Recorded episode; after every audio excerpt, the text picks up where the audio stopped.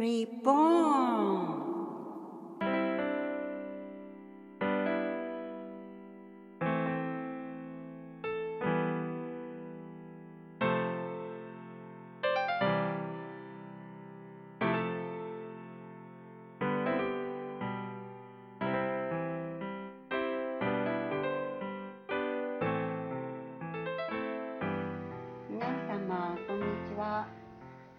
のン誰でもが新しく生まれ変われるきっかけになる願いを込めてマーコと次元が。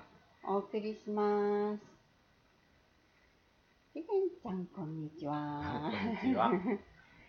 今日ねなんか2人で話しててまあ若い人たちが悩めうん。悩んでる、うん。そういう相談を受けたりとか、うん。その若いっていう時はやっぱり経験も少ないしね、そううん苦しいこともいっぱい解決できないでいる人たちの、まあ、問いかけっていうかうん。生きる目的？は意味みたいなのを投げかける人が多いんですよいね。うね。うん、やっぱり苦しいよね。答え見えないし、うん。経験少ないし出会ってる人も少ないだろうし、質問するっていうだけできる人も難しいだろうしそれぞれのまあ性格にもよるけどまあ違う場所からこちら東京に出てきたりとかいろいろ住む環境変わったりとか、うん。仕事変わったり。うん。やっぱりそのどういう目的で来てるのかわかんないとか、生きていくのにどういう意味があるのすごいビッグクエスチョンではあるけど、ね大きいテーマでね。うん、私はまあ一年ちゃんと私にしてもまあ生きてるねあの、年数とか経験も違うけど、うん。やっぱり経験積んできた時はやっぱりなんかこう少しずつ楽になっていくじゃないですか。そうですね。なんかいうん。ろんなことを経験すると。そう。ね。いろんなま前に見えなかったことが見えたりとか、うんあこんな意味あったのねとかうん。分かると楽になるよね。ねそう。だからその経験する前の段階でやっぱりね、うん。そういうね疑問が湧いてきた時がねやっぱりね、すごく苦しいだろうなとやっぱ思いますよね。いね。うん。うん、ねでまあやっぱりどう答えてあげるのが一番その人の今にうん。いいのかとうん。か、そうですね。うん。なんかこう、まこちゃんとかもやっぱ考えました？昔。うん、やっぱりね、うんみたいな。そうですね。あの、日本の、そうだな、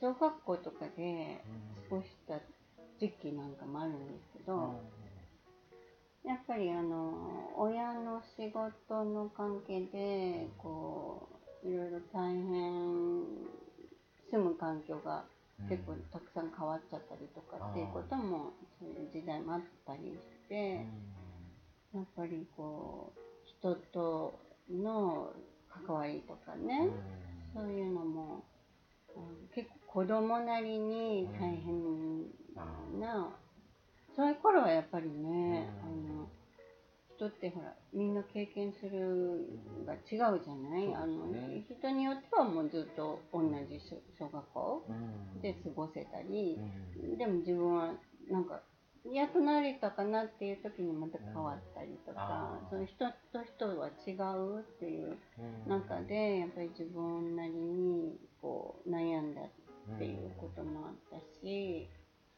うん。はいその日本とまたアメリカと、うん。その言葉もほら日本語とうん。英語を覚えて、うん。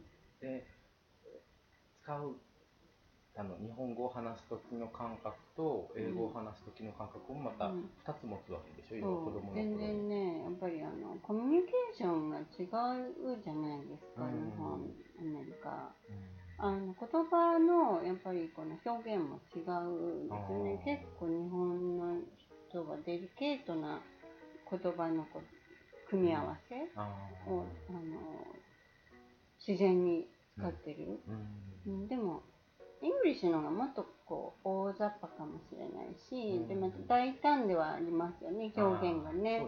ね。うんダイレクトだし、んでこういうのを表現するっていうのはダメですっていう日本の人たちのこう、制約とか制限とか、うん。とまた習慣が違う。そうん。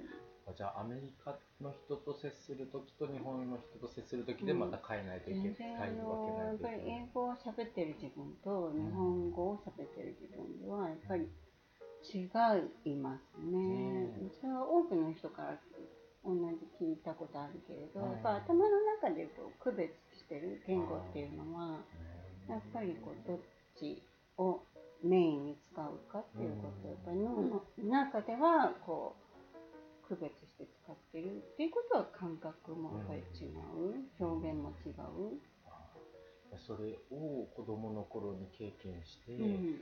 です。なおかつ、ん。その子供の頃のその環境が変わったりとか、うんうんうん。そういういろんなことをこう受けて、うんうん。まあ、まこちゃんも大きくなってきたっていう状そうだ態ね。ね。でねやっぱりあれですよね。こんないろいろと日本はこういうことは言ってはいけないとかあるじゃないですか。うんまああのみんなと同じにこうしていることが、うん学校でもやっぱりみんな同じにこう進んでいく。いろんなこう練習にしても運動会の練習にしても、ちゃんともう整列うん。絶対乱れないように並んでっていうのは、うん。あまり 向こうはないですね。あ結構、うん、普通にこうまあ大体みんなが揃ってれば OK みたいな社会だからね、ううんん、だからやっぱこんなに違うところでこうきちっとね、うん。いや私本当になんか生きていけるかな？生き続けていけるのかなとかも思ったことあるし、うん、だから若い人はこれから社会出ていくのうに、ん。いろんなことを求められると思うんですよ。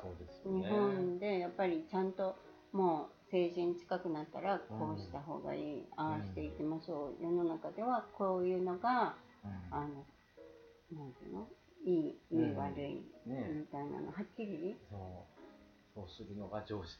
そう、うん。その僕あの18の18とか、まあ、大人になるときに社会に出るときに、あの常識的なことをしなさいって言われたけど、うん。その常識非常識の区別がよく分からなかった思いがあるから、多分新社会人になった人たちも多分そうなのかなとか思うし、また今あの昔の頃と違ってまたいろんな情報があったりするから、うん。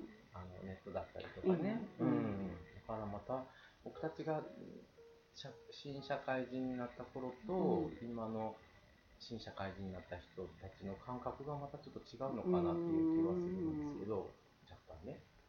そうよね。情報が全然違うし、情報量が違うもんね。ちげんちゃんたちその常識非常識っていうのを、その教えてくれるまあ人だったり、そういう、まあ、学校内のクラスでの、うん。そういうミーティングだったりうん。そういう教えてくれるっていう機会は？機械はね常識まああのー常識的なこと仕事での常識っていうのは、うん。もうその仕事をしながら失敗して、うん。それはそうじゃないよとかうん。言われて、あこれは違うんだとうんか、うんうん。その時に初めて気づく感じ。そう経験しながら、うん、経験しながら覚えていく。感じ、うん。でもいまだに常識非常識がちょっと曖昧なところがね ありますけどね。個性かな？かな。ね。ね私はやっぱりあの子子としてのうん一人の子としての個性っていうのはすごく自分でも大切にしてるし、うん。その子供たちとか、うん。ファミリーに向けてもあの友人に向けてもやっぱりすごく大切と思うんですね。でそういう個人としてそのオリジナリティパーソナリティとか、そういうのは日本ではどういうふうに感じますか？うん。あの日本だとあのなんだろう。その個人の持ってるのはあの個人の持ってる良さとか、うんそれとまたそのちゃんとするとか、うん。そういうことはまた別物のような気がするんですよ。なんかあのだからあの例えばすごく気が利くとか、うん。あの物覚えがいいとかそういうのプラス普通に常識的なことをやるっていうことが求められるので、うんうん。うん言葉遣いだったりとうん。か、うん。だから、あのー、なんだろうな、アメリカとかうんだと、どうなんですかね、なんかその、あのー、例えば日本みたいに、これはこうしなさいとか、うん。あんまそういうのが、あんまり割と緩い感じですか？うん。ゆるいっていうかやっぱり学校の先生との会話の中でとかも、やっぱり結構な同じ目線あっていう感じはあったかなっていう感じしますね。やっぱり話を聞いてもらう部分もすごくこう私はすごく上の人と話してるっていう感じじゃなくものすごくこう自分の目線まで降りてきてくれてるような、ん。そういう感じがすごくしたし、ううん。んまあ自分の子供たちと先生の会話とか姿とかを見ててもあやっぱりなんか随分ね、あのうん。日本のパブリックスクールとかちょっとあの子供たち行か行って、あのサマーのあのサマーブレイク夏休みうん。とかにあの行った時の先生との感じがやっぱり随分やっぱり日本とは、あー。うん、随分違うなっていうのはね、まあいいや悪いとかそういう話はまた別としてもうん。随分違うんだなっていうのを感じたんだけどうん。だからそういうふうに育っていくうん。日本の若い人たちはうん。結構社会でも緊張してうん。生きてるかもしれないなって、ね。上司に対してのうん。この言葉の使い方とか、あとう何を言っていい言ったらダメうんみたいな部分が結構多いかもしれないなっていうのをしてだから悩みもいっぱい増えたりするし、相談できる人も少なくなっちゃうかもしれないなって感じるんだけど、ちげんちゃん。はすごく相談、ね、される方じゃないですか。受けたり、だからそういう意味で私はねあの相談できるそういう人がいるところっていうのはラッキーだと思うんですよね。いいてくれる人は。うん。答え出して出すというかね、考えやってぱりくれる人が。一緒にね、うん。あの考えてくれるっていうのは、うん。でもまた考えてくれないにしても聞いてくれるうんだけでもすごく嬉しい、うんそうですよね。心強い。うんとなんか思こう聞きづらいこととか、う。うん。なんか漠然とこう思ってるけどなんかこうもやもやしててうん言葉に出てこないようなこととか、うん。多分そういうことっていっぱいあると思うんですよ、うん。なんか特にそのさっき言ってたあのアメリカの,、うん。その自分の子供生徒と先生が同じ目線で話すっていうことは、うん。多分その日本ではこうこれはこうしなさいよとかうん上からちょっと上から言ってるところを、うん。多分そのアメリカの先生だと同じ目線でこういう考え方もあるよとか、うん。こういうふうに見てもいいんじゃないってうん。いうところを多分小さい時からこうしてるから、多分そのアメリカの教育で育った人とかだと自然にその大人の考え方っていうのもしあの身につけ聞きな聞く機会があるのかなと思うんですよ。そうですね。でこういうことを言ったらダメなんだっていう部分が少ないだけで、表現していいっていうのはすごく人として自由じゃないですか、なん。かすごい自由な感じしませんか、こう、ね何でも言っていい。っていう、あの何でもやっていいということじゃなくて、聞いてもいい。質問してもいい、あのちょっと表現してみて、あのどういうふうに人が受け取るのかっていうことをしてもいい、許されてる、うん。でもし日本のスクールでね、みんな一緒のことをやっていくんだこの時間はってなったら、あの今はあのあのまあなんていうのかな。今はそういう自分の意見は言わない時間っていうふうになったらやっぱりそれ自分のあの感覚的に、あみんなと同じ時間を過ごしている時は自分のことは表現しないっていうことが、まあ、うん、常識みたいになるわけでしょ？うん、うん。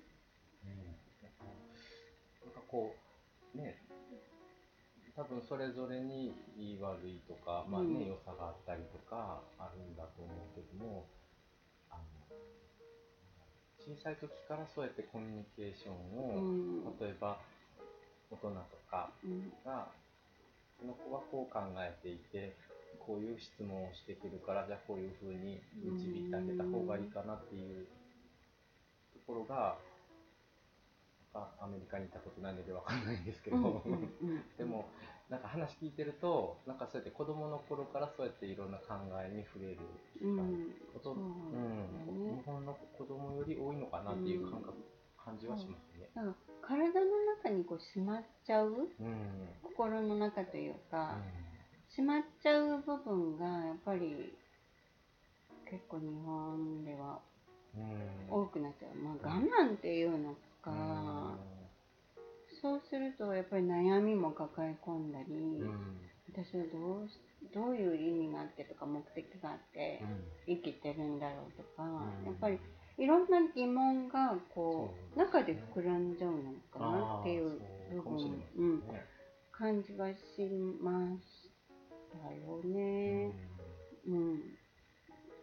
うん。うん、なんかこういきなりこう規則学校の規則とか、うん、こういうふうにやりましょうっていう、まあ、言えば先に答えを出されて、それに従っていくというやり方で育っていくと、じゃ例えば今度社会に出された時に、じゃあ今度は自分で考えて動きなさいって言われた時に、うんうん、どうやって動いていいんだろうとか分かんないよね。分かんないと思うし分かんないわね、うん、それこそそこでうまくいかなかったりとか、失敗したりすると、自分はこんなにできない人間なんだとか、うん、僕の場合はそうだったんですけど、うん、あ自分ってこんなにダメな人間だったのかとか、うん、すごくこうネガティブな方にこう考えがいったりとかしてて、それこそなんかこうこんな自分が生きてる意味って何なんだろうってね、思ったことはすごくやっぱりあって。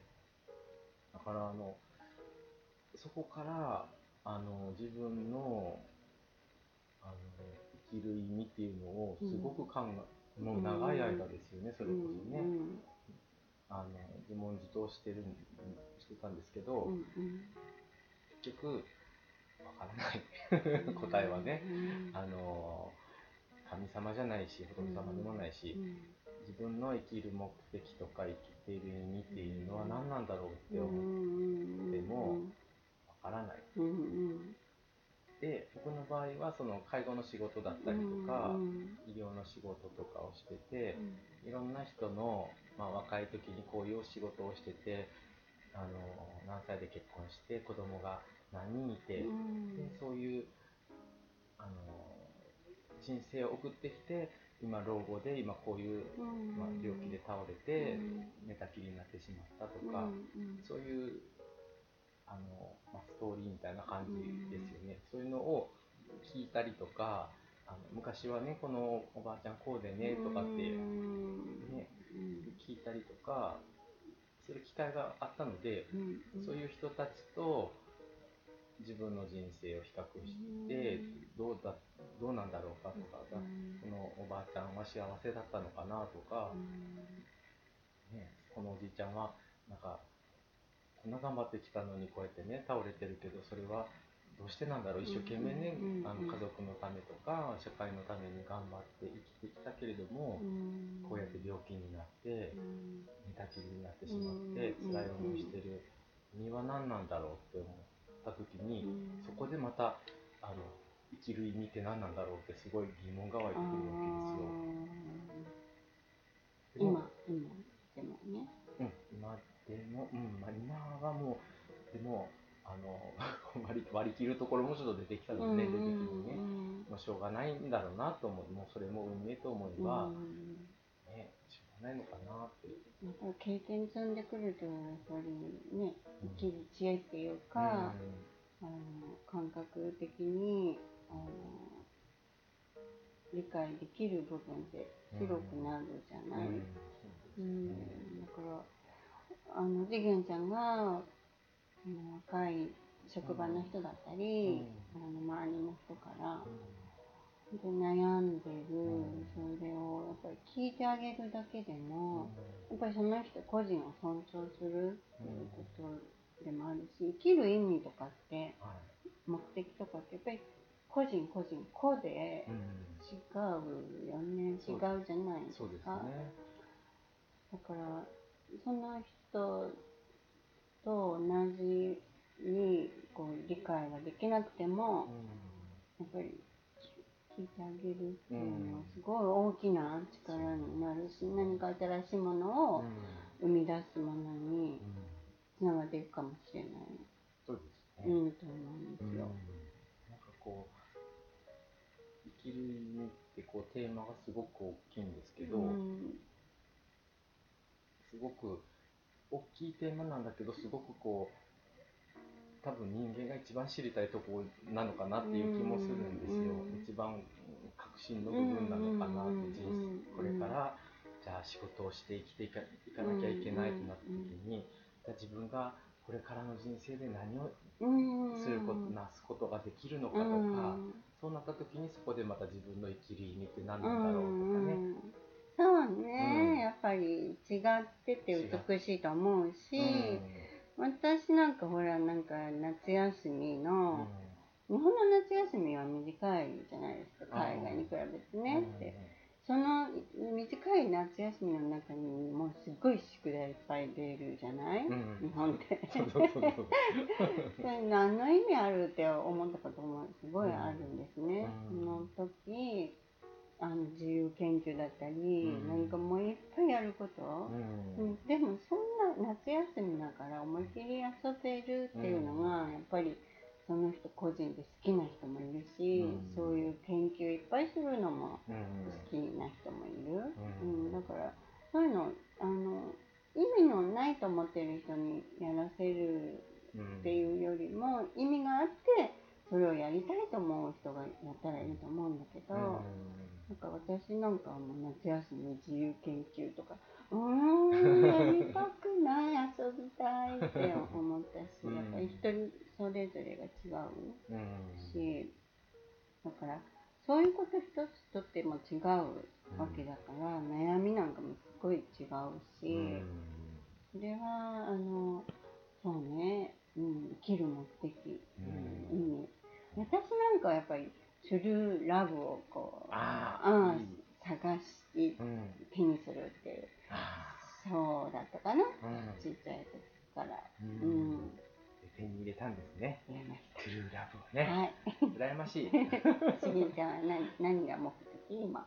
僕はね、うん。あのまあこの名前の通りあの次元という名前うを、ん。あの出家した時にいただいたんですうん。けど、あのまあ、それまでほらいろんな悩みがあったりとか、うんあのいろんな経験があってで出家するに至ってでこの慈しむに現在の現で次元っていうんですけど、うんこの名前の通り、えー、現在を慈しむうんのと、慈しむことを表しなさいっていうね、うんこの2つの意味をこれからの目的で生きていけばいいんだなって、うん。やっぱりねその目的を自分で決めてしまうと確かに楽になるんですよね気分が、あうんそっかこうやって生きればいいのかって。そうですね。うんうんそれはいやねうん。